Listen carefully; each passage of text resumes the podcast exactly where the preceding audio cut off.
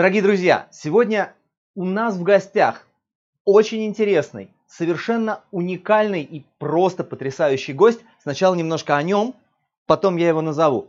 Изобретатель концепции цифровой ДНК.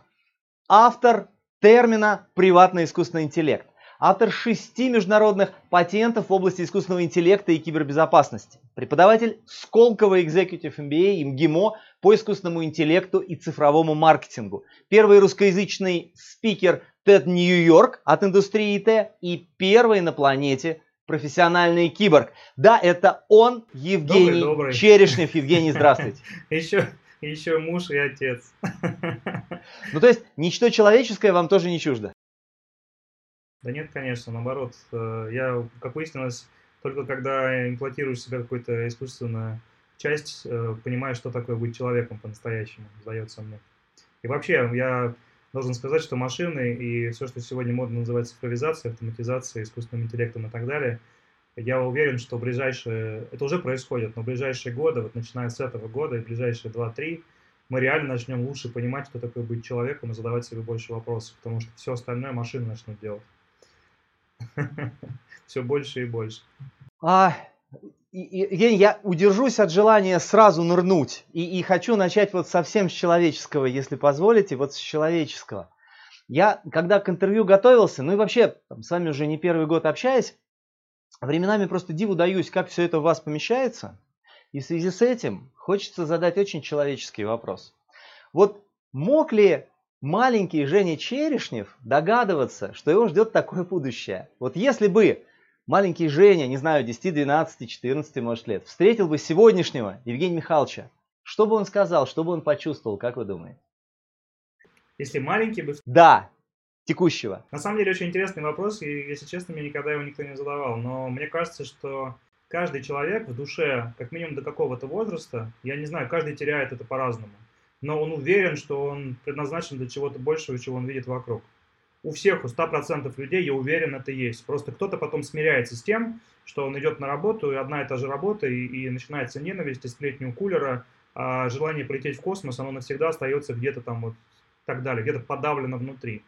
У меня это чувство до сих пор есть. То есть э, я его не потерял, ну то есть э, никакой, наверное, никаких шансов у меня оказаться там на Теди в Нью-Йорк, или там я кучу TEDx еще делал и долго управлял, ну, то есть совет директоров э, крупной компании входил, в международный, много чего интересного поделал, но я родился на маленькой, в маленьком городе, на авиабазе, и на карте этот город найти очень тяжело, и никаких шансов, говорю, чтобы попасть и делать то, что я сегодня делаю, там, никаким искусственным интеллектом международным даже не пахло.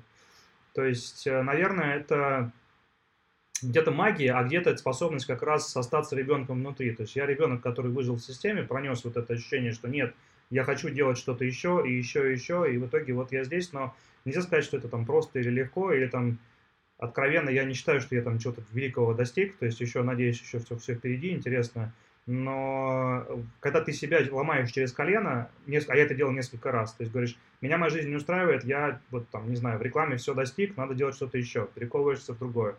А, там достиг в определенной этой нише. Нет, я как бы в корпорации все понял, хочу делать стартап. В стартапах понял, теперь там открылась какая-то вообще новая чакра в плане того, что ты понимаешь и корпорацию, и маленьких, и технологические, и гуманитарные склады ума, и многие бизнес-процессы. Это, конечно, перманентный рост. И в этом как раз, наверное, радость, что чего Женя маленький точно не мог предвидеть, что он, он, он точно хотел, что школа закончится и вот начнется какая-то нормальная жизнь.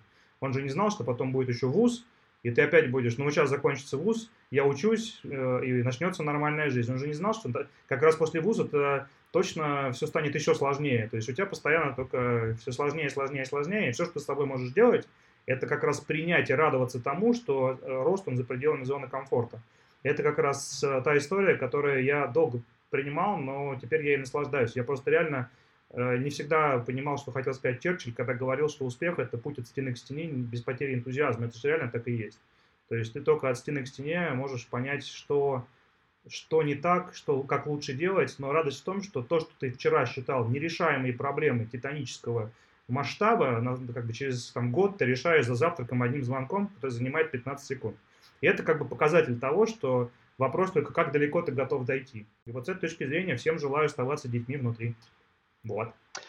Я не удержусь, уточнить хочу. Ну, то есть, получается, что среди некоторых, ну, назовем их сверхспособностями или там, не знаю, ну, компетенциями, талантами, да, которые есть были у Евгения, есть у Евгения Михайловича, это возможность сломать себя об колено и не бояться выходить в новую сферу, теряя тот запас компетентности, который был там. Что еще? Любопытство, готовность верить и продолжать помнить в то, что ты это больше, чем то, что ты есть сейчас, и есть очень много э, другого, не останавливаться. Вот что еще, если выделить их? Не, ну любопытство, то есть это базовый, базовый принцип, то есть если нет любопытства, можно умирать идти. То есть это вообще, если тебе не любопытно, если тебя нельзя чем-то удивить, особенно когда ты сам себя не можешь удивить или заставить найти что-то, что тебя удивит, мне кажется, что ну, как бы у тебя, как у человека, уже проблема, ты где-то что-то себя упустил. А второй момент, э, он все-таки э, надо иметь э, силы смириться с тем, что какое-то время, не хочется как бы использовать идиоматическую лексику, но надо смириться с тем, что какое-то время ты будешь абсолютно ничтожество, абсолютно в том, что ты делаешь. То есть вот это то, что, что Моцарт всю жизнь играл блистательно, это иллюзия. То, что там э, Ван Гог сразу начал рисовать э, «Звездную ночь», это тоже иллюзия. То есть у них был путь к этому. И, например, я рисую, то есть одно из хобби это там рисование, ну то есть живопись, не рисование, скорее живопись там маслом, акрилом, в основном маслом. Я вот именно на живописи понял, что для того, чтобы стать чем-то, тебе надо смириться с тем, что ты, отврат... ты самый ничтожный, отвратительный из всех художников, которых производила матушка Земля. Ты начинаешь рисовать, это какая-то мазня, абсолютно никчемная, непонятная, ненужная никому история. Только на десятый подход к снаряду, ты понимаешь, а, я же кисточку не так макал, там, ну, то есть вообще все по-другому, или не так очищал. А на сотый ты можешь что-то нарисовать. Но вот большинство людей, это реально то ли психология у человека такая, то ли еще что-то, они ломаются сильно рано, потому что это очень тяжело понимать, что ты ни в чем, ты делаешь очень плохое что-то, очень некачественное. Есть миллионы людей, которые лучше тебя. И неважно, что это, живопись или программирование, или менеджмент, или управление машинами на гоночной трассе, благо я все это пробовал, но, в общем, ты всегда как бы должен смириться с, с каким-то вот прям этим путем. Но потом, если ты э, не сдаешься и бьешь в одну точку, ты становишься лучше. И вообще дальше начинается другая проблема, что пройти путь от ничтожества для более-менее среднячка очень легко. То есть очень легко. То есть можно, в принципе, за два года, да какой там за два года, за три месяца можно стать программистом или художником. Э, и в среднюю статистику попасть. То есть уже на работу возьмут, там, и даже интересно будет и так далее. А вот чтобы стать великим, ну, вот дальше начинается талант. То есть у кого-то никогда не получится. То есть никогда, это надо тоже принять, что не все могут быть Ван Гогами или э, программистами, которые пишут э, э, вещи формата, ну, не программистами, а математиками, которые пишут там блокчейн э, как платформу, публикует маленький файл, и вся финансовая система мира на мгновение просто встает. Ну, то есть доли секунды, но все встали и просто осознали, что сейчас все будет меняться. Это уже талант нужен. Спасибо большое. Э, очень отозвалась эта мысль, вот не бояться на какое-то время ощутить, ощутить себя просто ну никакенным в новой сфере, и смириться и быть как я тоже в 20-м эту историю очень ощутил. Вот, Евгений, если говорить про переходы, про такие вот из, из, из одной роли, там, из одной профессии, не знаю, в другую, вы заканчивали юридический вуз стали реализовывать себя как это журналист, добились там результат. Потом переключились с редакционной работы на развитие бизнеса. Ну и было еще много разных переходов. Вот эти вот переходы из одной сферы в другую, что вас вело? Душа, случай, продуманные действия. Как это происходило? Ну, это сложный вопрос, просто короткий ответ – понимание конечности жизни. То есть я достаточно рано, я просто мотоциклист, но сейчас, естественно, ну, как естественно, сейчас не особо катаю, как минимум по Москве, это бессмысленно. Во-первых, камера кругом, а во-вторых, а, все-таки я осознал, насколько Россия не приспособлена к мотоциклам на дорогах общего пользования. То есть я попал в аварию, э, слава богу, на треке, то есть это не то, что я гонял по городу, это, это была тренировка, но я попал в Боткинскую, я полежал там как следует.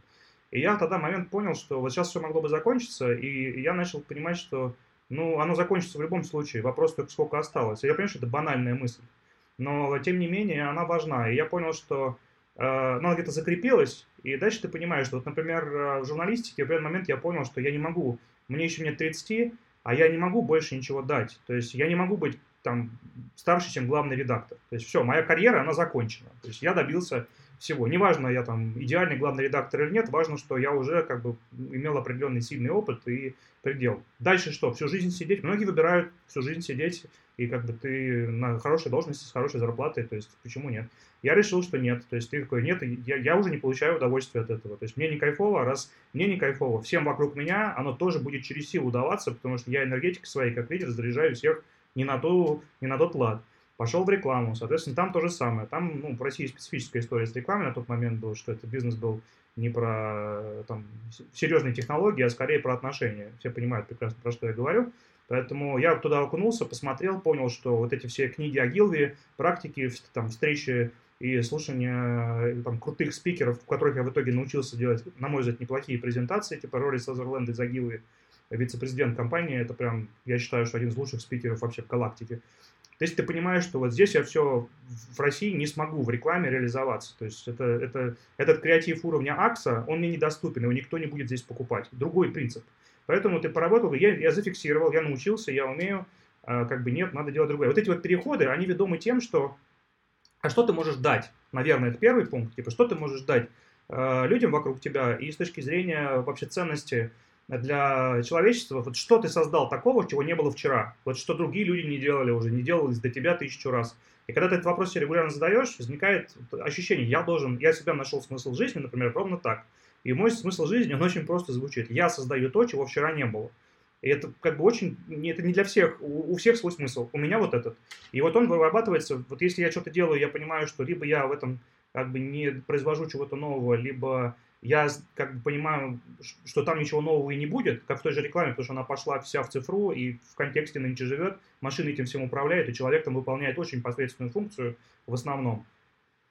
Ну, как бы все вовремя начинаешь видеть с точки зрения трендов. Ну, понятно, я поэтому могу... Это очень такой сложный философский вопрос, наверное, э, очень трудно на него односложно ответить. Но если одной фразой ведет э, любопытство, детское любопытство, если его нету, ты не можешь то есть в любой вертикали, неважно, генетика, это программирование, менеджмент, еще что-то, там всегда есть э, пространство для горизонтального роста, что то изучить что-то, чего ты чего ты не знаешь, э, и это воплотить и увидеть результат. Вот если ты этого не хочешь делать, надо переключаться на другой бизнес или другую задачу, потому что ты здесь уже бесполезен, потому что тебе неинтересно. А раз тебе неинтересно, ну, что, это вымучивание, это уже не работа, это уже не, не путь к какому-то э, там, какой-то гармонии вокруг с людьми, с бизнесом и со всем остальным. Это все уже самообман. А не может здесь также играть роль, вот из того, что вы говорили, это еще и понимание, что в этой роли ты завтра или на этом месте ты завтра тоже сможешь сделать что-то новое. И вот когда это исчезает, ну, собственно, то, о чем вы начали, с чего вы говорили, как раз-таки исчезает интерес. Может быть, может быть и так, может быть и так. Ну, еще, кстати, вот я сейчас вспомнил, что говорите, я вспомнил, э, помните фильм э, «Москва слезам не верит»? И там, в общем, во второй серии, когда главная героиня знакомится с ее настоящей любовью, э, и он с дочерью Сашей как-то пошел на шашлыки, и она спрашивает его, там, чем он занимается, что ему нравится, и он отвечает, что типа, ну не все же должны быть космонавтами или еще кем-то. Я вот занимаюсь, чем я занимаюсь, и мне классно, потому что я прихожу на работу, и там крутятся гаечки, которые без меня крутиться не могут. И там все жалуются, все, кто шашлык с ним ест, что типа вот я без него не мог там вообще работать. У меня вся, вся научная работа встала, потому что только он может собрать. Вот, в принципе, я считаю, что гениальный фильм, э, ну, вообще гениальный фильм. То есть, ну, вот этот момент там очень хорошо показан. То есть, если нету интереса, и вот ты не чувствуешь, что гаечки... То есть, ты не нужен. То есть, завтра про тебя забудут. И, с одной стороны, это так. Мы все взаимозаменяемы, но вот хочется... То есть, надо заниматься тем, где люди как минимум тебя ждут. То есть, они реально хотят с тобой чем-то заниматься. Поэтому это очень... Не стоит недооценивать. Потому что правда же говорят, что хочешь идти быстро, иди один, хочешь идти далеко, иди с командой. Поэтому с командой, чтобы пойти, надо их как бы питать э, и не истощаться. То есть надо питать их энергией и еще самому откуда-то брать ее. А это невозможно делать, если ты ее не вырабатываешь, если у тебя там в одном месте нет батарейки, которая просто ну, настолько сверкает, что тебе на 20 команд можно зарядить завтра. Супер. Спасибо большое. И вот если сейчас очень хочу вот эту нитку продолжить, то есть есть интерес, э, дело возвращает энергию, которой ты можешь делиться с командой. То есть, ну вот есть э, какая-то такая, не знаю, в этом деле, ну, искра, интерес, удовольствие. Но ведь это же не все. Дело должно приносить, ну, какой-то доход, а иначе просто оно не сможет продолжаться. Вот у вас есть в том пакете вещей, которые вы делаете, проектов, в которых вы участвуете, что-то, что изначально для удовольствия, ну или для самореализации, что-то, что изначально для дохода, а что-то изначально для того и для другого. Вот как у вас это организовано? А, слушайте, я одну вещь тоже понял. Ну, опять же, это дисклеймер такой, что это для меня валидно, а для кого-то, может быть, это вообще не то. Но я понял, что никогда, никогда ничем не надо заниматься ради дохода или ради денег. Если ты хочешь заработать, ну, он, кстати, торговля оружием, прекрасный бизнес, э, быстро посадят, но он очень маржинальный. То есть, пожалуйста, вот если хотите денег, идите туда. Но если ты э, начинаешь работать э, и делать что-то, что ты по-настоящему любишь, и прям кайфуешь от этого, выкладываешься не потому, что тебя кто-то там сзади э, требует, или акционеры, или инвесторы, или еще что-то, ты просто тебе самому нравится. Э, тогда ты делаешь это настолько круто, что подтягиваются инвесторы, подтягиваются покупатели, подказывают, то есть деньги приходят на качественную реализацию, когда ты в восторге сам. Никогда наоборот не бывает, потому что все абсолютно чувствуют, когда дело пахнет не очень хорошо. Я приведу простой пример, и понятно, что даже парочку. То есть вот приведу два примера, и мне кажется, что они реально вот, ну, косвенно ну, показывают суть того, что я говорю. Вот когда э, появился первый iPhone, он был, может быть, не идеален, но настолько горели глаза, что у Джобса, что у Возника, что у всей команды, что они говорили, что это просто ну просто это, это бомба, вы вообще не поймите, что это просто по-другому мир не сможет жить. И ты понимаешь, что вот эти люди, они любят свою работу. И пока Стив Джобс был жив, действительно, я, например, там до сих пор там, адепт Мака, но уже в меньшей степени. Потому что для меня вот это горение, оно, она была причиной, и как раз создание того, чего нет. Единственная компания в IT, которая созда... никогда никто не знал, что будет показано на следующем мероприятии. Пока был Джобс. Сейчас уже все предсказуемо, все понятно, и в этом, собственно, их проблема но я реально понимал, что вот это кайф. И поэтому, собственно, там, я не знаю, сколько денег я оставил в Маке. И многие люди, миллионы, оставили ровно по этой причине. Когда выходит Windows Phone, при всем уважении к коллегам из Microsoft, которые наверняка, там, я надеюсь, смотрят этот ролик, но когда ты делаешь Windows Phone, и все понимают, что ты убил финскую компанию ради этого, и твоя задача продавать свои, свои приложения, а не встраиваться в существующую инфраструктуру, это немножко другой бизнес. Он про деньги, он очень сильно калькулирован, он очень хорошо спланирован. Потому что Microsoft это шикарная компания с шикарными процессами и корпоративными клиентами. Ну так не работает.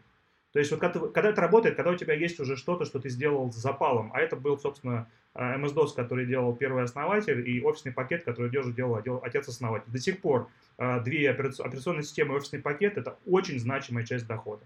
Это как бы говорит о том, как бы, о том, что я хочу сказать. Второй вариант.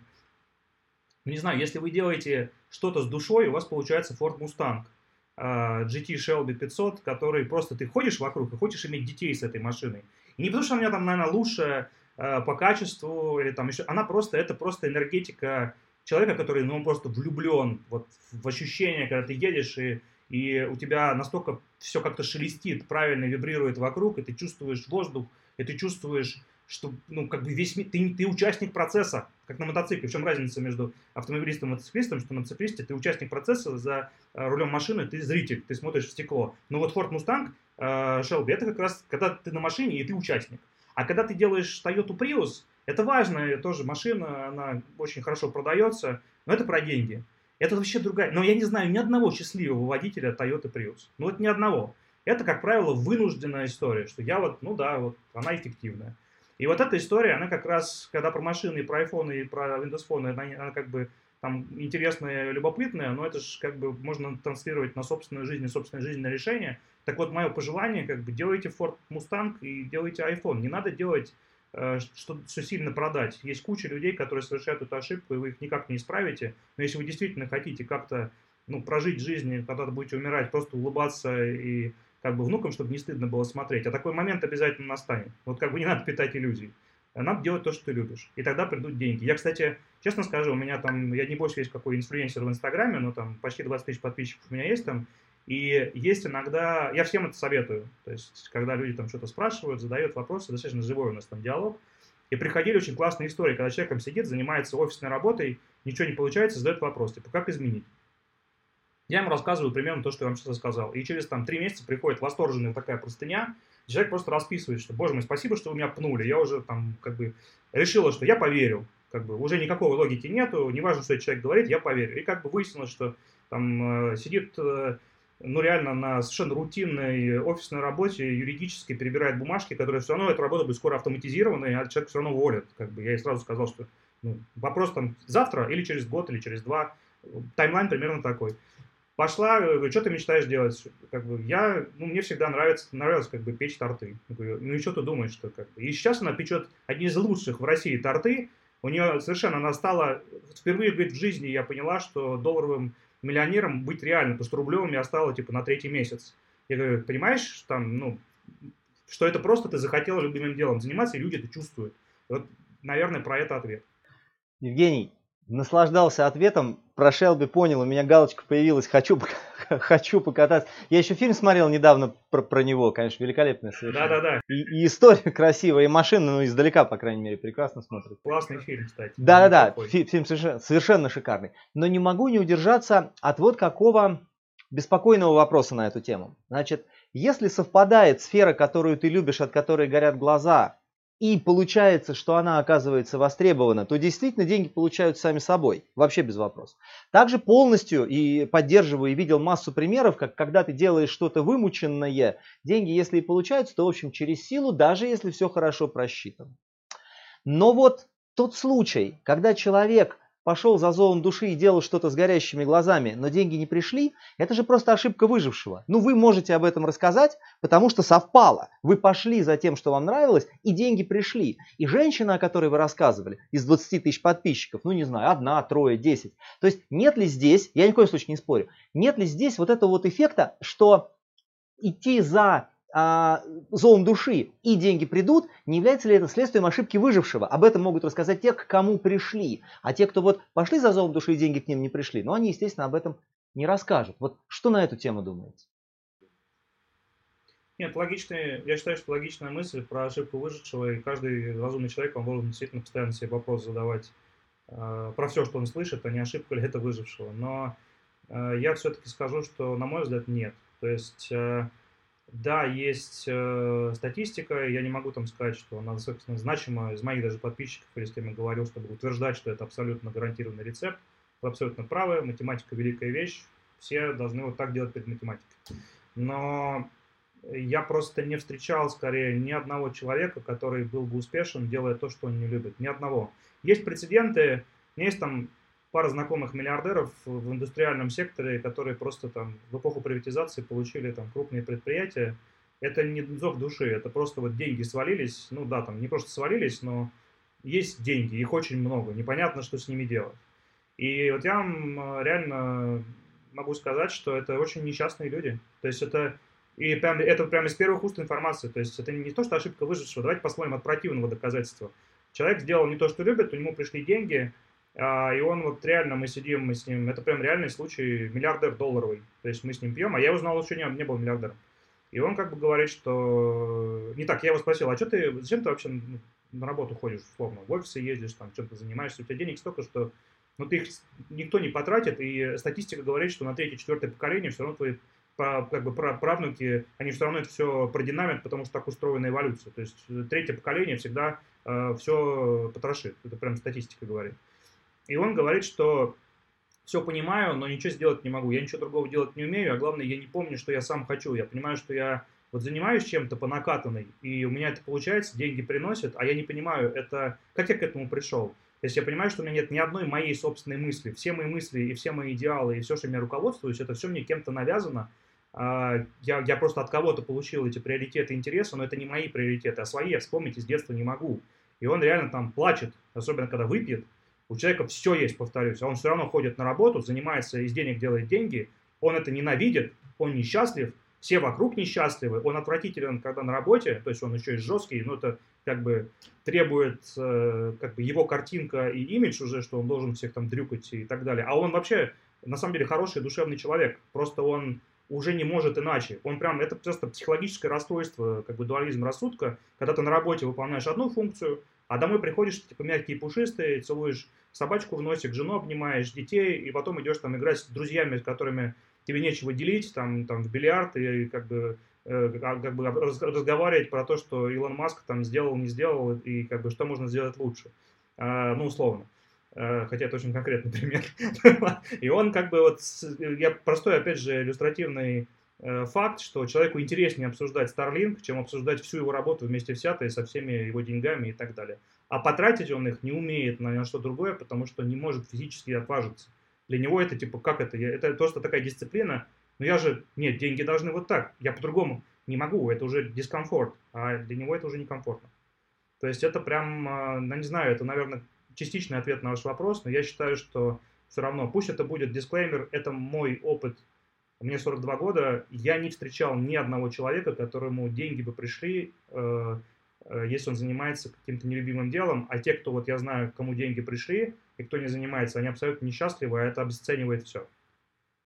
Я вообще полностью эту историю поддерживаю. Больше того, мне кажется, что если душа ведет и есть энергия от какого-то занятия, то может быть вопрос там первой или даже второй неудачи, это вопрос прилаживания того, что ты делаешь к потребностям мира в какой-то степени. Потому что ну, на пересечениях того, что ты приносишь пользу, вы же говорили пару вопросов назад, что очень важно понимать, что ты ценен там, где ты есть. Вот прилаживание твоих там индивидуальных талантов к тому, э, к той точке, где возникает потребность, мне кажется, вот здесь и получается тот самый кайф и сочетание этих двух вещей, удовольствие денег, о котором вы говорили.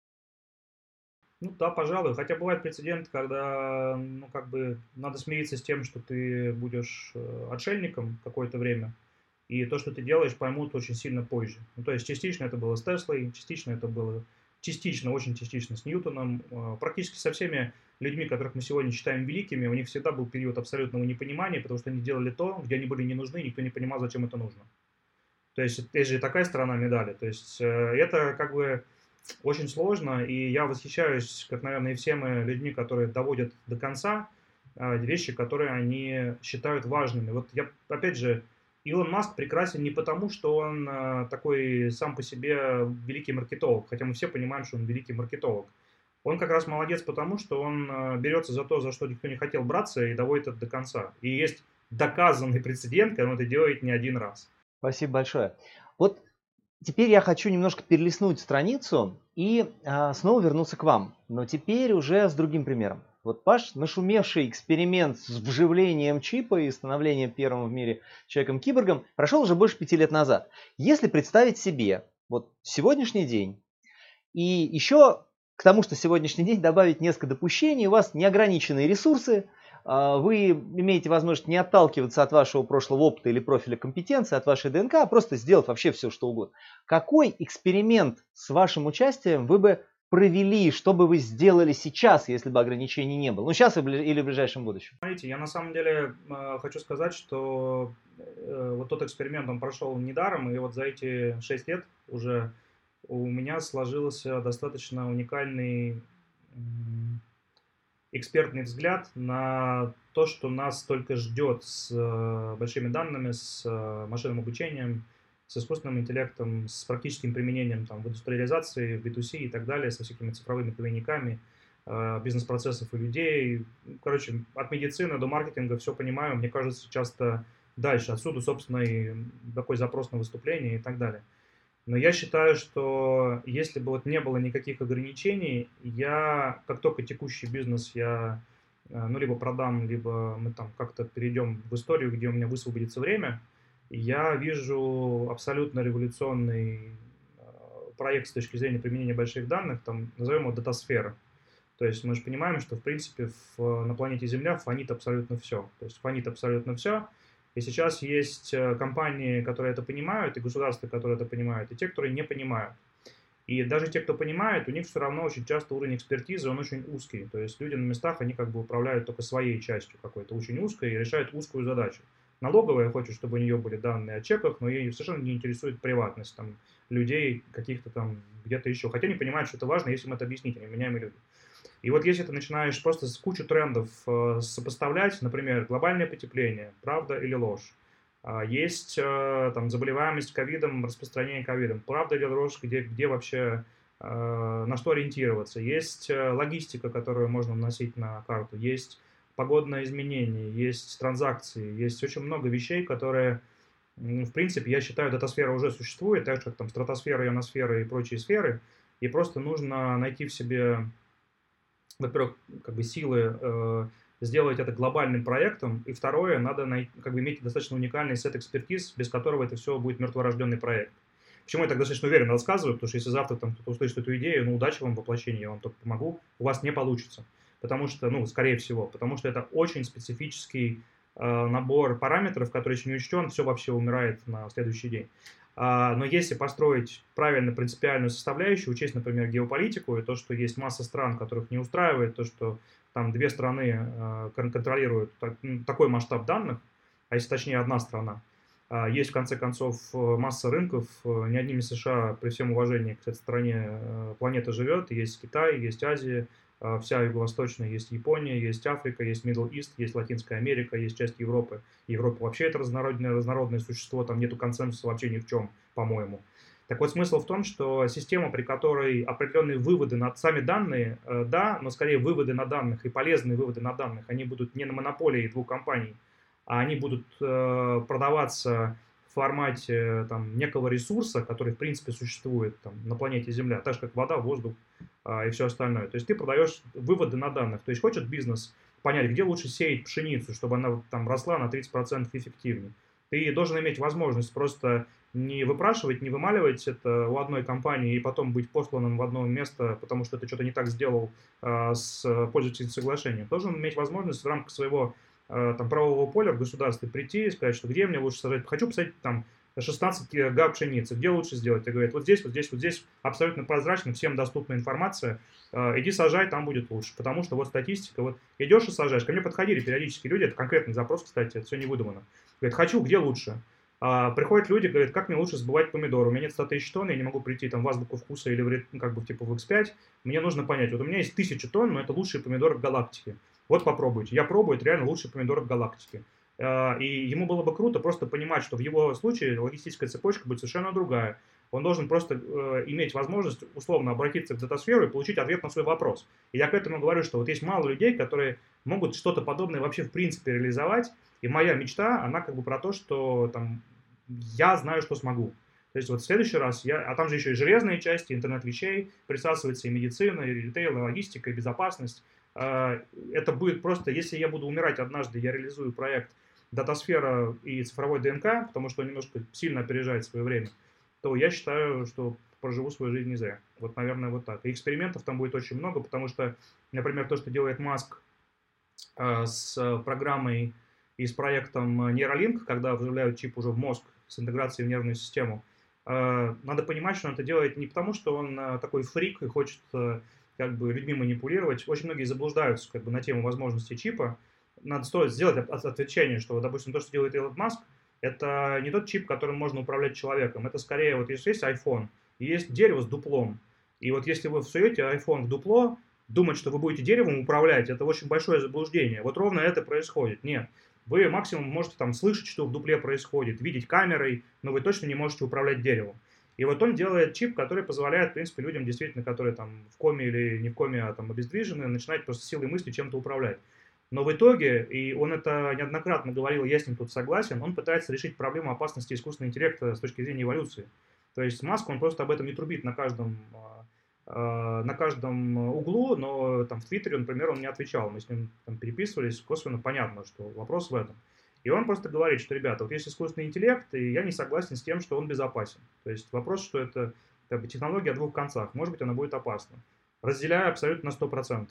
И это действительно может быть последнее изобретение человечества. Так вот, чтобы нам не остаться на задворках эволюции, надо понимать, как мы сейчас будем очень резко улучшаться, как мы будем конкурентоспособным с машиной, которая не спит, никогда не умирает и все изучает, и изучает навсегда и делает качественно, как мы будем с ней конкурировать при условии того, что там McKinsey минус 800 миллионов рабочих мест 2030 прогнозирует, а Сбербанк 70% своих там рутинных сотрудников уже заменил на автоматизацию, то есть на э, систему машинного обучения, и как бы это совершенно публичная информация.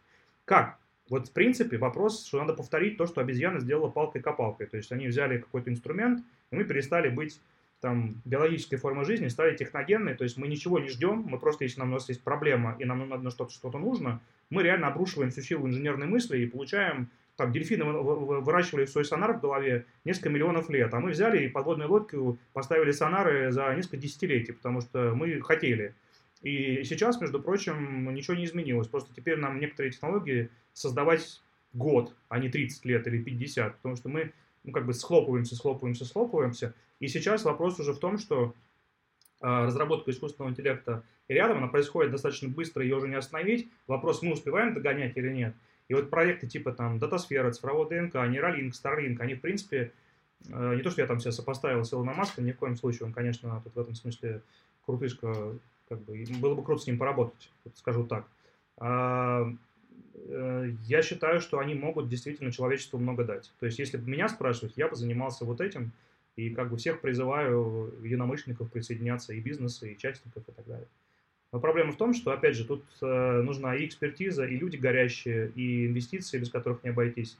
Но проблема в том, что, вот, например, в российской действительности очень много людей с деньгами, но они многие делают из денег деньги, и очень мало из них э, ребят, которые готовы вести с любопытством и действительно посмотреть, что станет, как Стив Джобс сделал когда-то.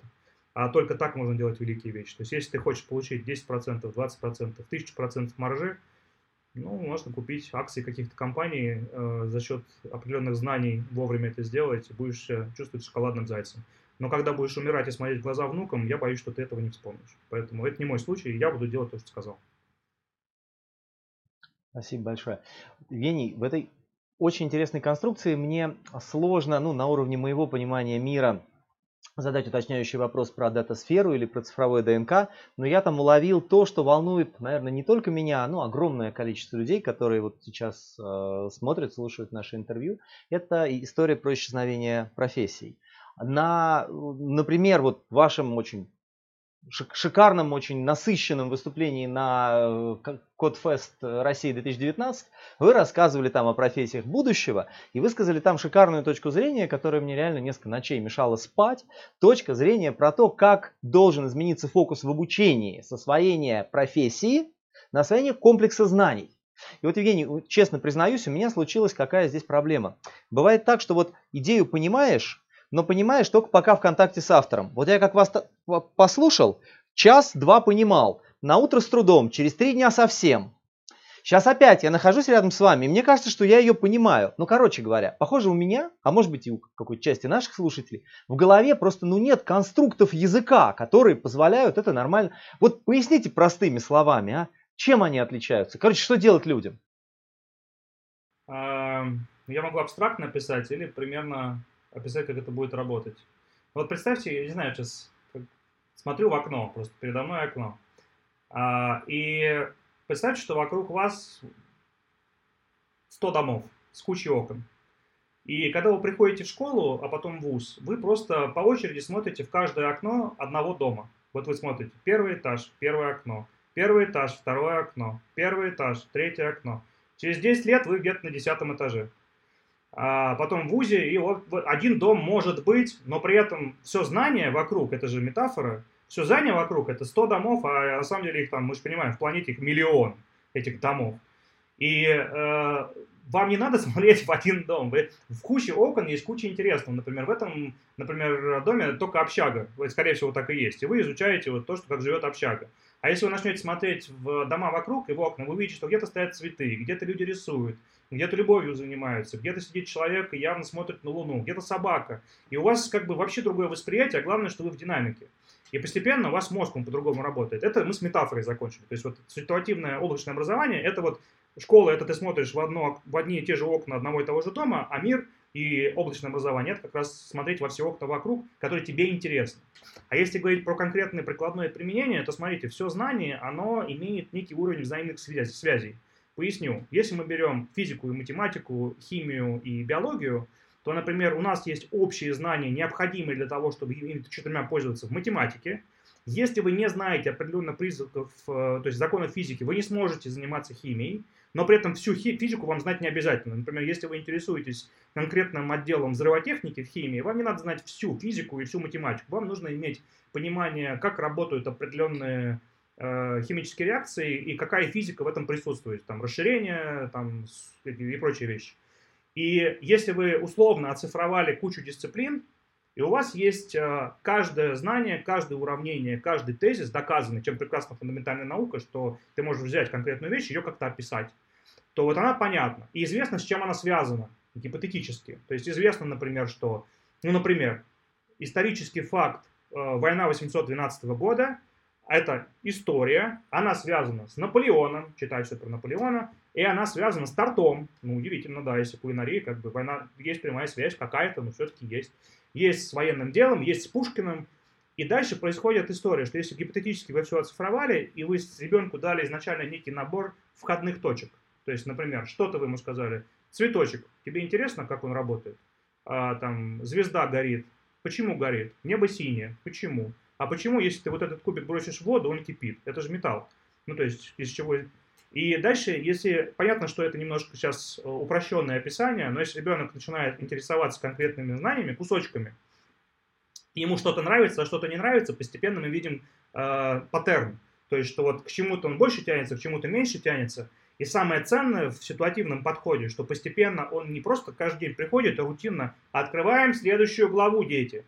Вы прочитали домашнее? Это ничего общего не имеет с тем, что вчера ты, ты, ты смотрел, как работает цветок, а через 4 дня во втором классе ты уже понимаешь, что такое редактирование генов. Не потому, что это невозможно ребенку понять. Поверьте, очень это может ребенок понять. Просто он этим именно интересуется, и у него была связь от цветка к селекции. Селекция это все равно по большому счету там какая-то какой-то лайфхак эволюции, и постепенно ты понимаешь, что вообще-то можно редактировать.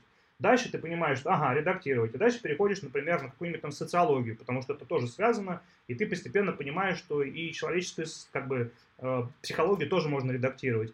Я э, немножко набрасываю на вентилятор, но в итоге у тебя получается, что ребенок, он изучает не дома, а он изучает вот такие ветки знаний. Он, условно говоря, может не все знать, вообще не все. То есть у него нет, например, стопроцентных знаний по истории. И если честно, ни у кого из нас нет. Но у него есть та часть, которая действительно связана. Он знает, например, что там, когда родился Нильс Бор, когда изобрели нанотехнологии, что это сделал Фейман. Ричард Фейман был великий, потому что, а еще он уменьшал э, библиотеку великую, точнее, он рассчитывал свои нанотехнологии, предлагаю уменьшить э, энциклопедию Британики, довести ее до, там, э, э, как это, тут острия спич, спичечной иголки, которые зашивают. То есть он говорил, что вот там можно сохранить все человеческое знание. Миллиметр, кубик миллиметр на миллиметр. И дальше, как бы, когда он это понимает, он понимает, что без математики он не сможет этим заниматься, он идет сам понимать, какая часть математики ему нужна, потому что вся математика всем не нужна, тоже, как бы, надо признать, как бы не всем нужен мат-анализ и всякие там матричные уравнения и перемножения.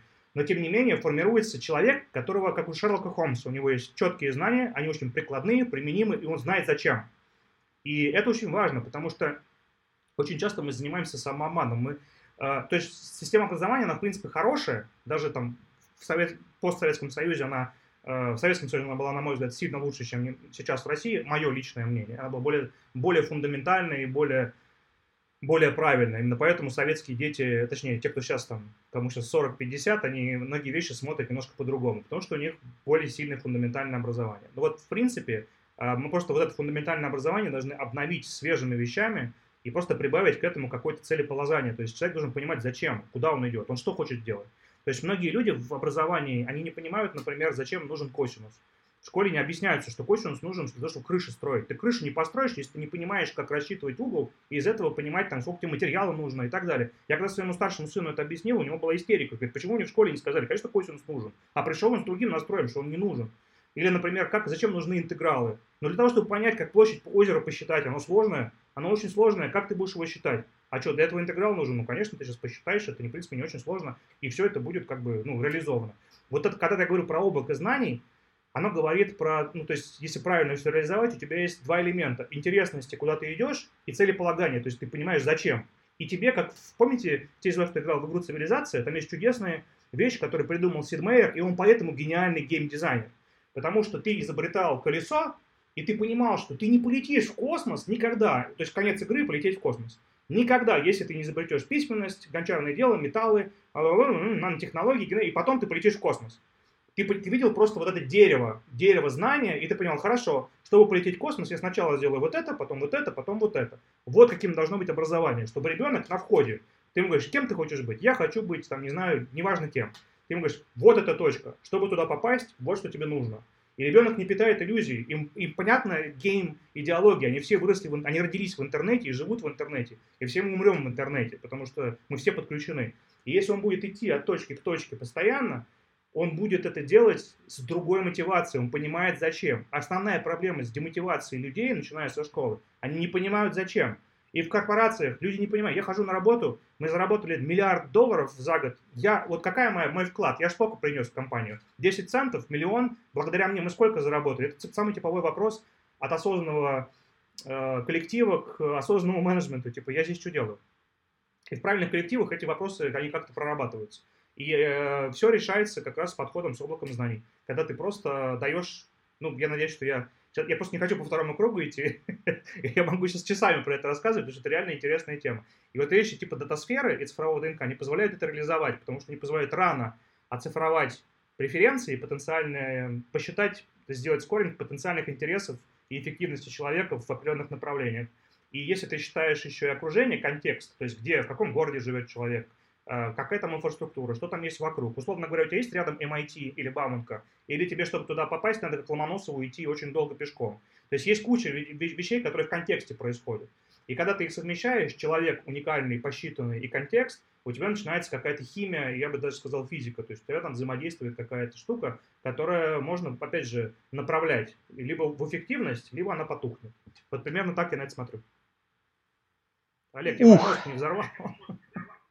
А, не, я получил огромное удовольствие, а в конце я, я почувствовал, что сейчас все равно пройдет час, я немножечко растеряю. Но сейчас вот можно, можно пример. Вот все-таки, я, если попробовать противопоставить э, профессию и э, такая вот комплекс знаний, да, ну, есть бухгалтер, это профессия. А что будет комплексом знаний, как-то связанным с, с этим?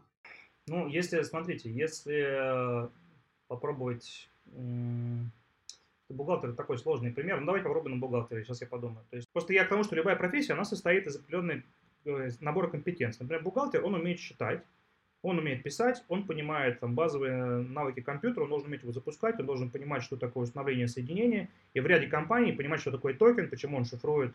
Ну, то есть это, это уже у нас информатика, это у нас уже экономика, а экономика какая-то все-таки должна быть. И он должен знать законодательство в области налогового права, и э, да-да-да, это как бы вот набор.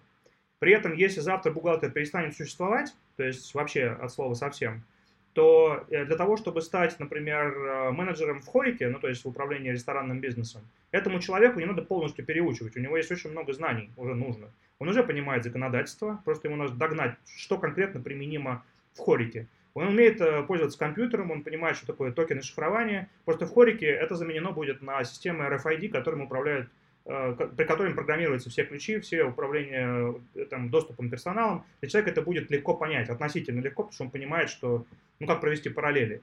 И это просто очень тупой пример, но он описывает, что для того, чтобы там, выполнять 2, 3, 4 профессии, очень часто нужны одни и те же навыки. Просто их применяешь по- по-разному. Но при этом, если ты просто прокачиваешь человеку чуть-чуть программирование, вот прям реально вкладываешь туда деньги, человек 3-4 месяца занимается программированием на языке Swift. Я вас уверяю, что бухгалтер в целом будет неплохим, э, или, например, на питоне, он будет очень неплохим э, сотрудником в компании, которая занимается финтеком. То есть, в принципе, он понимает закон, он работал долго бухгалтером, он понимает, как эти все накладные и прочие вещи работают. Это уникальный экспертиз. И он еще умеет программировать, поэтому он приходит в команду, вот делает должность, например, там, не знаю, э, младший разработчик, или что важнее, наверное, там в девопсах, то есть в управлении разработкой, он какой-нибудь там владелец продукта, product owner. Это реальная профессия, она реально существует.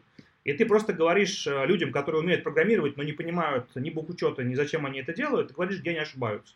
Это уже ценность для компании, а ты реально не, не, не сильно переучивался. Я про что и говорю, что любая профессия, она состоит из, уже из определенного набора компетенций там, в определенных э, направлениях, и просто нужно их грамотно комбинировать. И переучиваться сейчас всем нужно будет стопудово. То есть, если ты не изучаешь хотя бы кусочек новой профессии, но в плане новых знаний э, не получаешь в течение года, я вот, например, специально там 3-4 курса прохожу Новый год, просто чтобы не стоять на месте, иначе ты понимаешь, что завтра ты не актуален, то с учетом текущих скоростей, если это каждый не будет делать, можно реально остаться не удел, потому что ты будешь не нужен. У тебя реально нет такой профессии сегодня, ни одной, кроме родителя, и то под вопросом которая не может быть заменена искусственным интеллектом. Ну, там есть, я утрирую, есть исключения. 10% профессий никуда не исчезнут еще долго.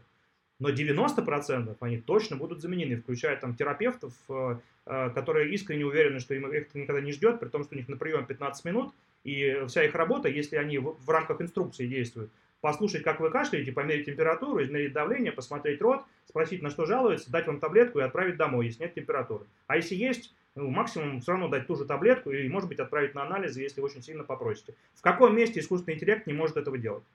И они очень сильно обижаются на это, как бы, но я им говорю, ребят, вы, вы, вы реально, вы сейчас э, как бы от, отрезвейте и поймите, что у вас либо вы растете в ширь, ну, то есть горизонтальный рост, и вы новые знания получаете, либо э, получаете собственную там клиентскую базу, уникальную экспертизу, вы как-то найдите себя, потому что иначе вас просто автоматизируют, и это уже происходит. Это не вопрос, если может быть через 100 лет, это уже, есть три компании, которые это все сделали. Они уже, в принципе, у них, у британской Babylon Health работает когда я проверял, было 2000 дата-сайентистов у одной компании, которые автоматизировали э, там, GP, это General Purpose э, врач, ну то есть это General Practice, то есть это наш терапевт.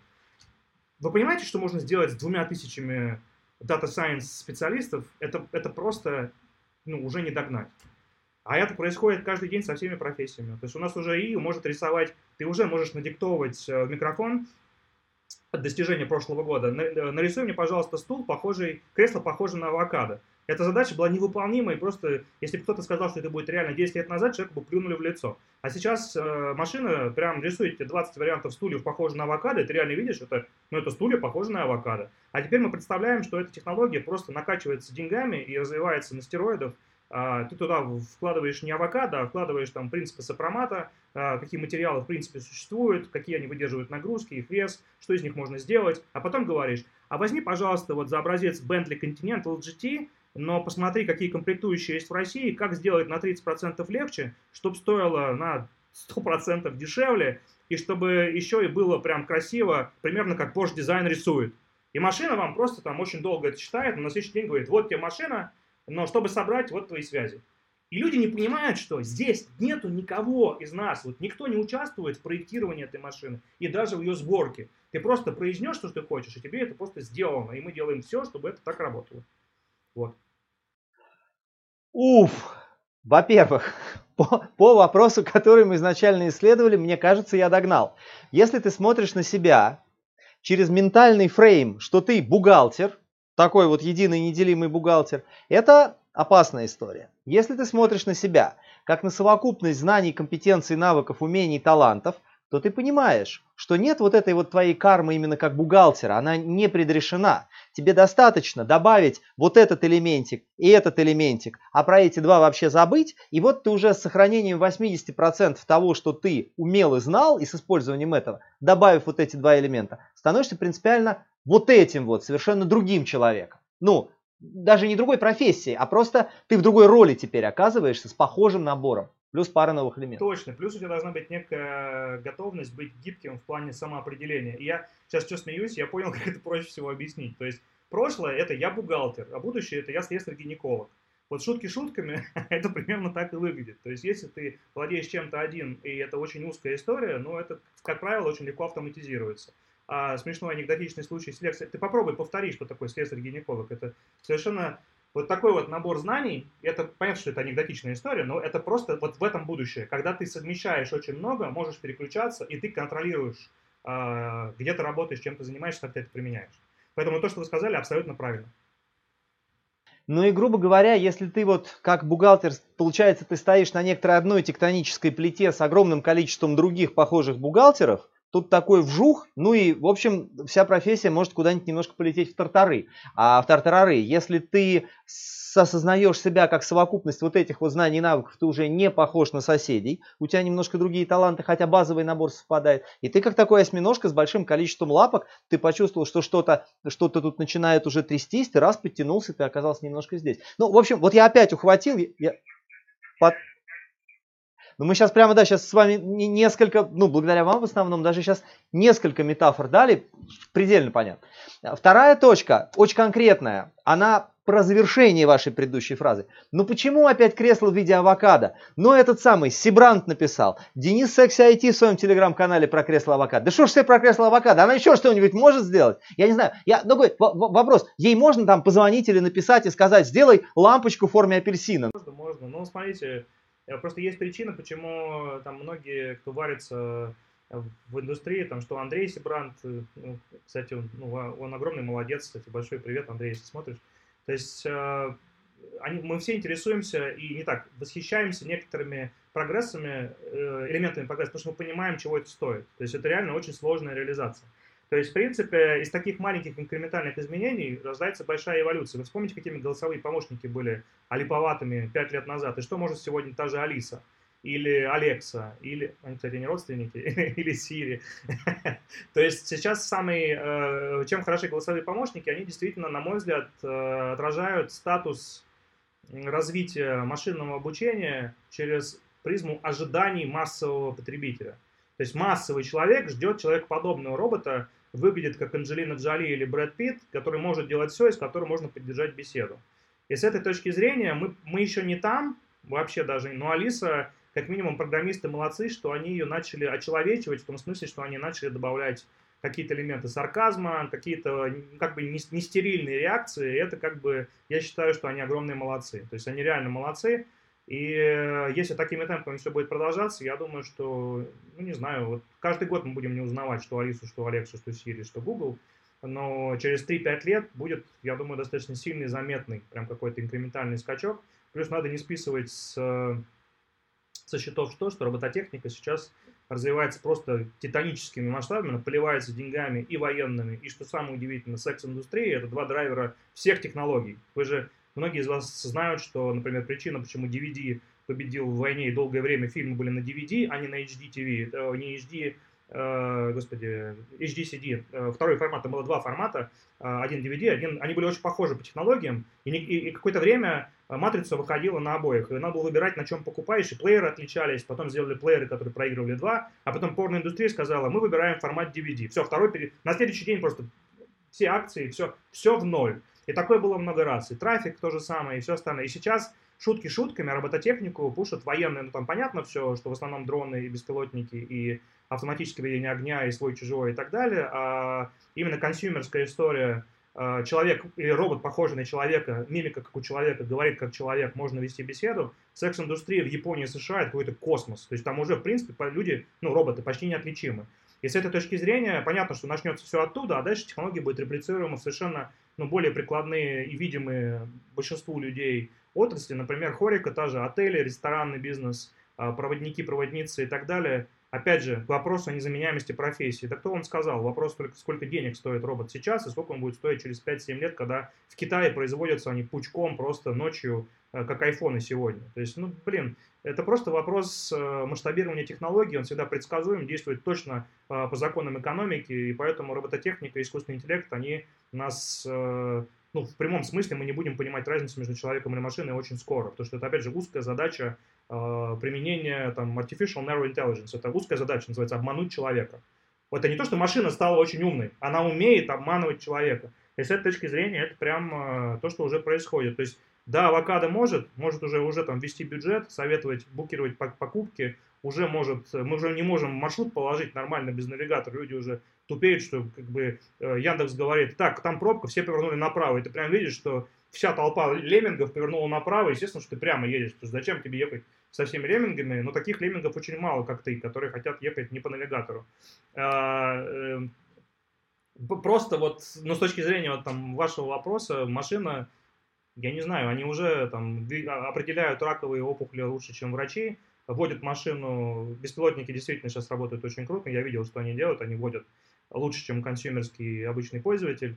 Понятно, что там они не, гонщик Формулы-1 пока, но они уже там большинство водителей точно как бы, с ними не сравнится. Они уже готовят, э, могут готовить пищу лучше, чем мы, они уже точно определяют кошечек и собак лучше, чем мы, они уже читают сказки детям лучше, чем мы, они вообще, в принципе, управляют логистикой лучше, чем все наши Э, пути, как, я неправильно, как, как называются люди, которые в логистике в том же РЖД занимаются, э, занимались ранее ручным управлением там, путей сообщения, переключали стрелки и так далее, это все делает машина. Например, Сапсан, э, не пугайтесь, но он иногда по встречке летит, и это благодаря машине, которая рационально использует полотно. Раньше поезда вот аллоцировали, я точно знаю, потому что мы с ними это обсуждали, то есть едет поезд, и он едет четко вот вперед.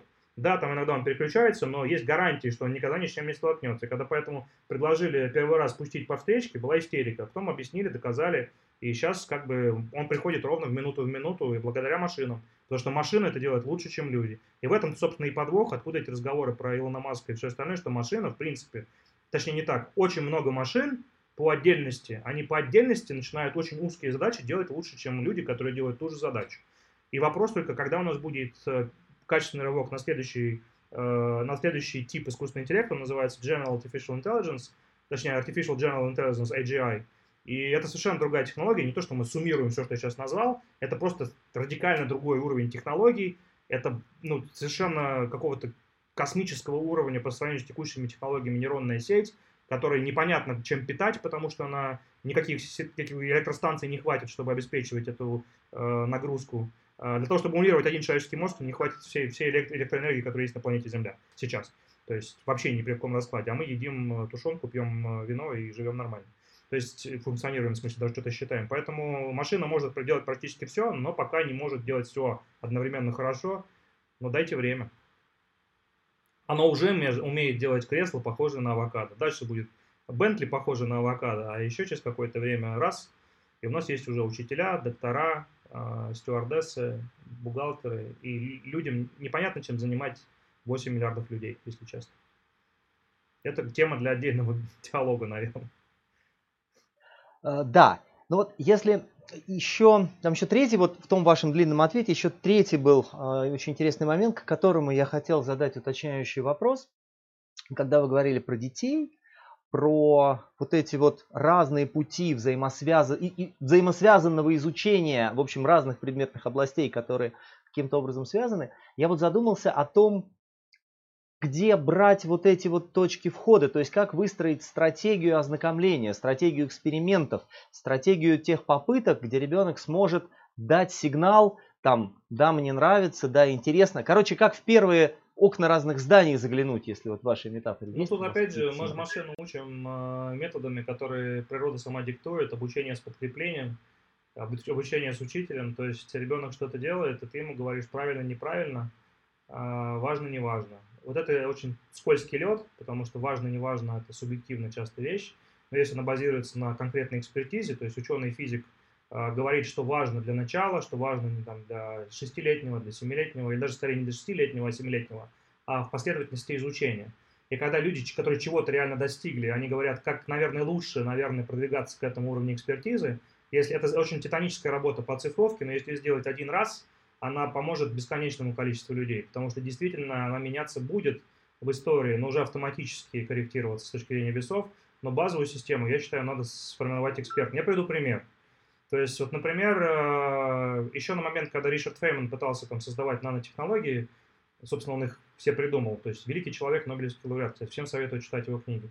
И он как раз э, на, его, на, на момент, когда он рассчитывал, сколько книг придется оцифровать, сколько человечество написало, уже было около 20 с лишним миллионов, при том, что он какие-то вещи там очень сильно грубо посчитал, специально, чтобы до него не докапывались, потому что есть Британика, есть французская библиотека, есть библиотека Конгресса и так далее. Я эту нашу ленинскую не, не учитывал. А, только представьте, что в мире существует, ну пусть сейчас что-то еще мы написали, пусть будет 25 миллионов уникальных томов. А, ни один человек не сможет прочитать 25 миллионов томов. Реалистично я делал э, подсчет, ну то есть это опять же достаточно грубый подсчет, и он очень контекстный, то есть для одного валиден, для другого нет. Но человек реалистично, если он действительно умный, он, ну как это, претендует на то, что он хоть в чем-то что-то знает, он может прочитать около тысячи книг за свою жизнь. Кто-то прочитает 10 тысяч, кто-то там меньше, кто-то одну прочитает, но в среднем тысяча. Так вот, смысл в том, что дальше начинается вопрос не количества, а качества. Мы решили, что у нас как бы, количественный вопрос ограничен. Какая тысяча книг э, это будет и какая из них первая? Вот какую первую ты возьмешь, технически она может повлиять на вторую, но не сильно пока еще, потому что вторую ты можешь взять любую. Но когда ты сделал первые 10, вот следующие 100, они очень как бы сужается возможность выбора. То есть очень сильно. А когда ты прочитал 500, э, следующие 500, они на самом деле предсказуемы, потому что известно, чем ты интересуешься, и что более качественно для тебя. И про это я говорю, что вот с точки зрения входа, То есть, если ребенок видит изначально вообще все возможное, и он будет реагировать субъективно где-то на цвет, где-то на звук, где-то еще что-то, поверьте, он там буквально, поэтому нейронная сеть ребенка, она так великолепна. Он откалибруется, он поймет, что ему интересно, а что ему не интересно. Он поймет, что, то есть, ну, либералы это не очень любят. Ну, например, есть причина, почему мальчики предпочитают играть в солдатиков, а девочки предпочитают играть друг с другом и играть там э, во что угодно, но только не в солдатиков и не в машинки. Это не потому, что общество и патриархальное общество им навязывает такие ценности. Нет, просто кому-то что-то интересно больше, чем другое. Вот и все. Кому-то больше интересна социализация, кому-то интересно э, пив-пив, пуф-пуф, потому что генетический код не, как бы, э, не, охотника никуда не денешь. И я про что говорю, что постепенно будет калибровка. Кто-то выберет литературу, кто-то выберет точные науки, кто-то выберет программирование. Проблема в том, что сейчас никому из детей, за исключением очень качественных родителей, в качественном смысле понимания задачи, э, мало кому дают выбор. Ему говорят, ты будешь юристом, там, там, там деньги. Ты будешь экономистом, там деньги. В результате такой политики в 90-е у нас э, в 2000-х выпустилось такое количество юристов и экономистов, привет, что нафиг, пардон, не нужно столько. То есть э, ребенок, он как бы на входе сам, сам поймет, задача обучения с подкреплением – это дать ему первые 10 книг. А еще лучше дать список тысячи, э, вообще, в принципе, сказать, вот смотри, я рекомендую тебе вот эти детские, там первые будут детские всегда. Вот почитай, там, например, «Волшебник изумрудного города», потому-то Ариэль, там, там какие-то вещи, там, приключения Буратино, и мало кто знает, что есть вообще вторая часть приключений Феричина. Я тут недавно взорвал мозг своему другу э, физику, он не знал, что есть продолжение, и оно тоже очень классно. Так вот, когда вы входные точки дали, постепенно начнет тянуться от э, волшебника изумрудного города к стальной крысе, от стальной крысы к Азимову, от Азимова к искусственному интеллекту. И вот у нас человек, работающий с романией э, нейролинк и помогающий Илону Маску сражаться с искусственным интеллектом. Вот про что мы говорим. Он сам поймет, не надо туда лезть, надо просто говорить, к чему это может привести. И давать качественную литературу. Вот. Ну, вот вот фактически в вашем замечательном совершенно посте, который всем рекомендую, где Евгений опубликовал список из, из 100 книг, которые вы рекомендуете к прочтению. И как раз рассказали вот о правиле, что первые 10 определяют следующие 100, ну и так далее. И вообще вот этим постом, как мне показалось, вы вообще закрыли тему книг. Ну, все, все понятно. Классный способ получения информации, так сказать, концентрированный результат там, интеллектуального усилия, э, достаточно там, толкового, компетентного человека, да, ну потому что иначе сложно довести до конца. Все понятно. А вот если, ну сейчас же больше способов, вот развивать себя, кроме книг? Что используете вы, что рекомендуете вы? А, хороший вопрос. А, ну, во-первых, кроме книг, нет, книги ни, ничто пока не заменит, то есть книги регулярно, там, у всех, я уверен, у вас тоже, то есть книги это базовая радость, то есть посидеть, почитать, это просто настолько кайф, когда качественная литература. А, Все продолжается. Я смотрю выборочно YouTube. Выборочно почему? Потому что YouTube на 98% это абсолютная помойка как и все знание, то есть ну, абсолютно ну, информация, которая не имеет никакой ценности. Но там есть очень качественные научные каналы, интересные есть тематические, например, что касается машинного обучения, даты, физики, астрофизики, темы, которые мне интересны и мне помогают, там, нейробиологии, психологии. Есть реально очень... Мы живем в уникальное время, когда светило своей отрасли, он, например, там, пригла... как бы приглашенный гость какого-то блогера, или блогер сам очень крутой, интересуется чем-то, и он прям выкладывает. То есть вот тема политики и прочие вещи я не лезу, а вот именно, ну, за исключением там базового получения информации, что вообще происходит, и, естественно, что верить ничему нельзя. Вот, я в основном смотрю и смотрю регулярно, там, ну, через день какие-то там интересные вещи смотрю. А, во-вторых, надо поддерживать мозг э, в каком-то тонусе. У меня есть одно мобильное приложение, Elevate, я прям пользуюсь им. Оно просто, ну, как бы реально очень... Это, пожалуй, одно из немногих приложений, где я заплатил пожизненную подписку сразу, в первый день. Это прям реально, ну, это не реклама, они ни, ни за что не платят. Просто там набор логических, лексических, математических упражнений в формате игры. То есть ты постоянно решаешь быстро, на скорость, а, решаешь, находишь ошибки в тексте. Это помогает держать мозг в тонусе. Э, ну и плюс я там все-таки на ческом и на в шахматы играю, просто чтобы поддерживать вот это вот напряжение в мозгу. Есть э, Курсера, э, ну, я прям всем рекомендую и Курсеру, и есть э, там похожие по бизнес-модели э, и Geekbrains. Ну, то есть есть ресурсы, есть онлайн-образование, точечное, фокусное, как раз через призму облака знаний. Я, например, большой поклонник Курсера, я считаю, что это прям платформа будущего в плане самообразования взрослого человеку. Ребенку все-таки нужно заниматься с наставником, и я верю в концепт джедай-подаван, учитель-подаван, потому что ребенку нужен наставник всегда, и он всегда ориентируется либо на фигуру отца, либо на фигуру э, учителя, но я не, не, не, в плане сексизма, а в плане взрослого человека, то есть я-то отец, поэтому я так сказал.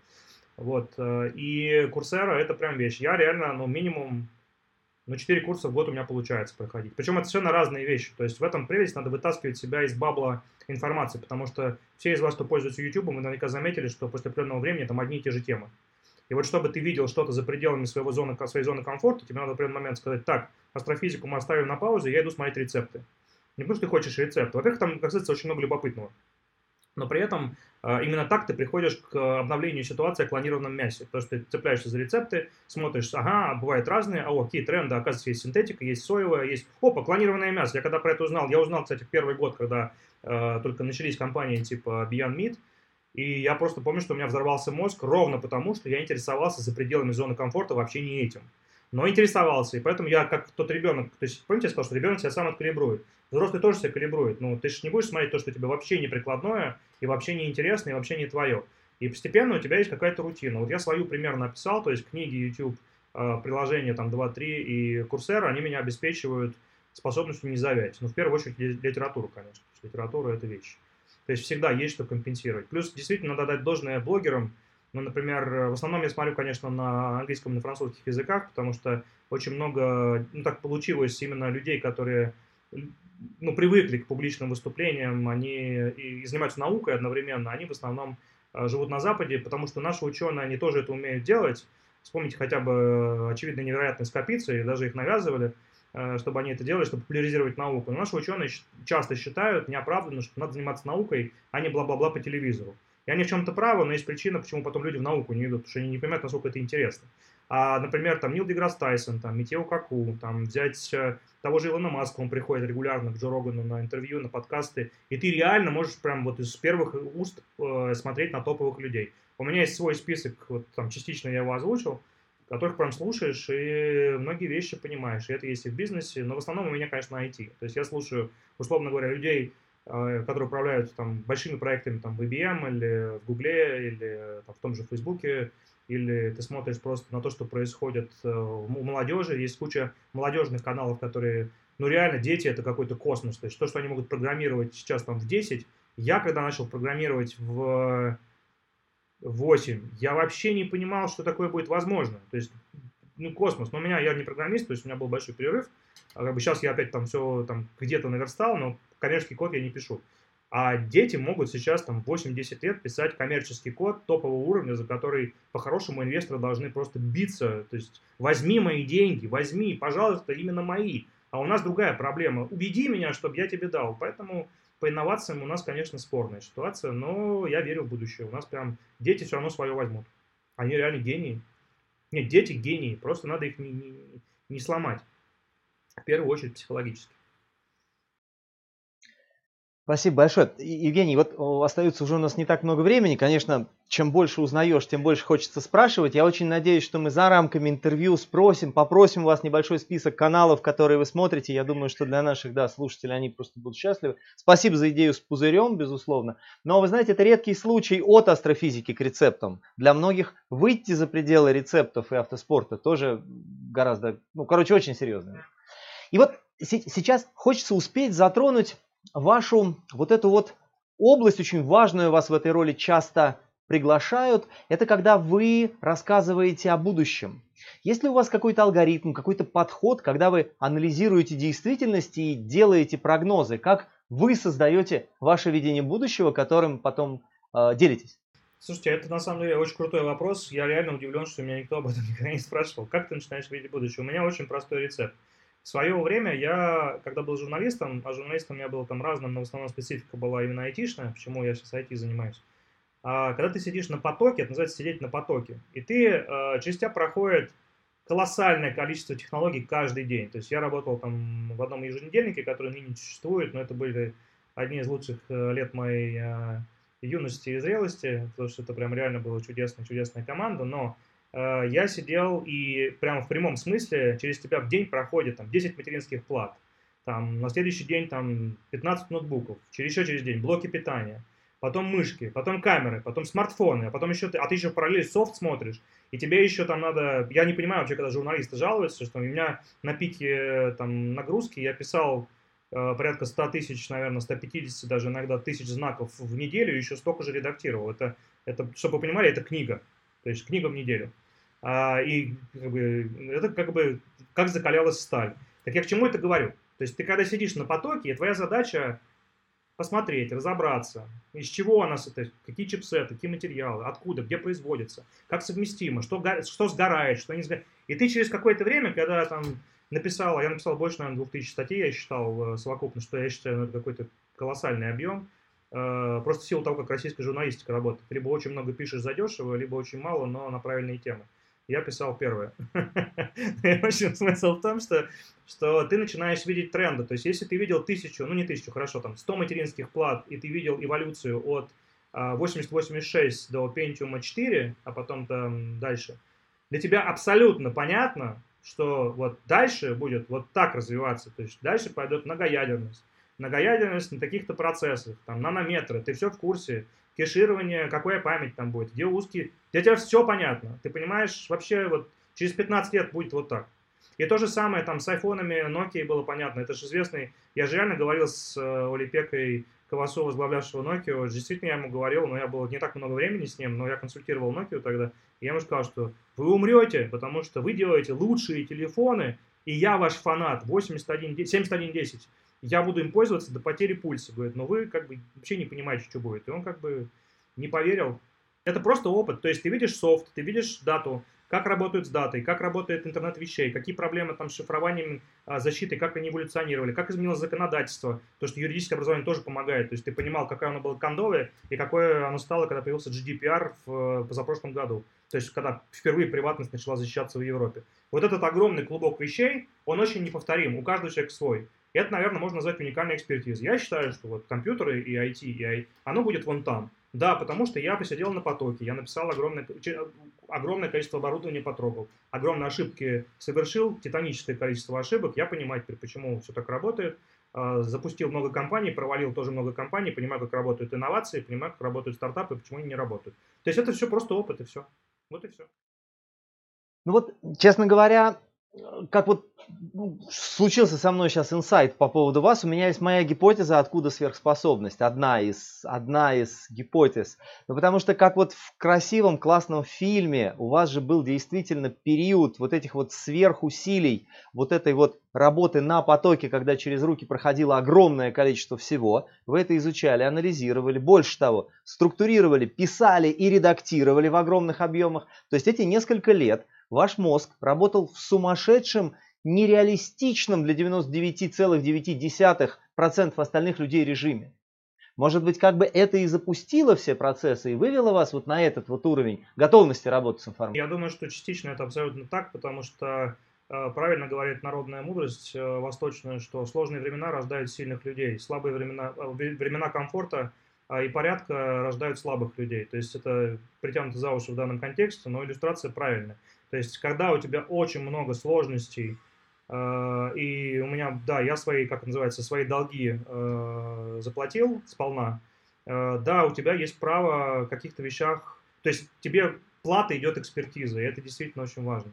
И у всех людей, которые, на мой взгляд, чего-то добиваются, у них всегда не опа, ты раз и что-то начал понимать. Нет, у всех есть огромный, там, политый потом, слезами путь и маленькими деньгами путь к тому, что ты делаешь. Я не исключение, я тоже очень много делал а, просто потому, что хотелось и не думал о деньгах, но в итоге вот как-то начал что-то понимать, да. Так и есть, да, ты прав. Ну, одна из ваших э, профессиональных тоже вот таких профессиональных видов деятельности это то, что вы очень яркий и вы востребованный спикер. О чем вас спрашивают во второй половине 20-го, в начале 21-го? Какие темы популярны? Тем очень много, э, зависит от э, профиля клиента. В основном заказчики это крупные корпорации. А, очень многие спрашивают про тренды будущего, то есть что конкретно на глобальных рынках происходит, потому что в России все еще есть какой-то бабл информационный, то есть не все смотрят на Запад и понимают, что там происходит. У меня достаточно сильный инсайт, потому что я и в UK, и в Америке, и в Сингапуре, и ну, везде э, постоянно общаюсь, у меня есть инсайт, что происходит и что будет. А, по популярности э, вторая, наверное, тема – это как раз цифровизация, цифровая трансформация, искусственный интеллект для бизнеса, то есть что конкретно изменится, что трансформируем, как, к чему это приведет. И там вот эти все вещи и про кадры, и про изменение процессов и так далее, они все даются. Но, пожалуй, вот э, тренд этого года, вот те выступления, которые были в этом году, это как раз э, построение, трансформация, как, как сделать из крупной неповоротливой корпорации успешной, сделать стартап. Потому что практически все компании в любом бизнесе сейчас, они должны быстро стать маленькой IT-компанией где-то в душе. Потому что процессы надо менять, все надо менять, все надо действительно делать мобильным, быстрым и делать, э, менять на лету, а не так, что ты пятилетку спланировал и так далее. Я вот объясняю, а, как, что для этого нужно, почему у кого-то получается, у кого-то не получается, какие есть блокираторы и как их обходить. И, как правило, в этом есть еще иногда доля интерактива, где э, там, при помощи профессионалов а, помогаем это все решить. Потому что людям надо почувствовать себя, вот, что вот все изменилось, и я в стартапе прямо сейчас. Есть темы, а, безусловно, очень узкоприкладные под э, вертикали, потому что все клиенты неоднородные. Например, то, что просят банки, оно часто отличается от того, что просит нефтянка, например, или еще что-то. У них есть своя специфика, поэтому мне приходится э, там, для многих кастомизировать выступление и сказать, да, тренд, да, как изменится, но только в вашей индустрии. Для этого приходится брать аналитику свежую, там, понимать, что вот такие тренды есть в B2C, вот такие в B2B, э, вот что вы можете поделать, вот это точно делать не надо, потому-то, потому-то, но вот как бы, такой очень узкий Э, назовем это customer approach. То есть делаем, да, это как бы история такая. И на удивление, вот сейчас у нас есть хороший кейс, там, это сочетание выступлений, но в итоге это все привело к хорошему партнерству. То есть один из бизнесов э, э, моих удалось поженить с огромным крупным ритейлом. Ну, то есть крупным клиентом, назовем это так. И как раз мы сделали инновацию для крупной, крупного, крупного корпоративного клиента, который сам ее и хотел бы сделать, но не мог. И я считаю, что за этим, в принципе, какой-то вин-вин вообще сейчас в этом году будет, потому что есть уникальная экспертиза, уникальная команда, и можно э, просто помогать действительно делать компаниям то, чего они сами сделать не могут. Они очень хотят, но сами они не сделают. Надо сделать за них и отдать им ключи от этой машины потом. Вот скорее вот в этом вижу помощь э, действительно масштабным компаниям, клиентам. Наверное, вот так. Но вообще тем очень много. Тем на самом деле около 15. Если кому интересно, я публикую потом или пришлю как-то. Евгений, огромнейшее спасибо. Вот завершается уже время, полтора часа пролетели. Ну, клише, конечно, ну, правда, как одна минута. Спасибо вам, мне тоже. Главное, огромное количество разных состояний благодаря вам удалось вот от, от, от абсолютной озадаченности к таким «Вау, так вот как оно работает». Огромнейшее вам спасибо. Вам много самых замечательных вещей в ближайшем будущем и в отдаленном будущем. Счастливо, Успех, успехов огромных. Спасибо большое вам тоже, Олег. Успехов, и пусть все получится.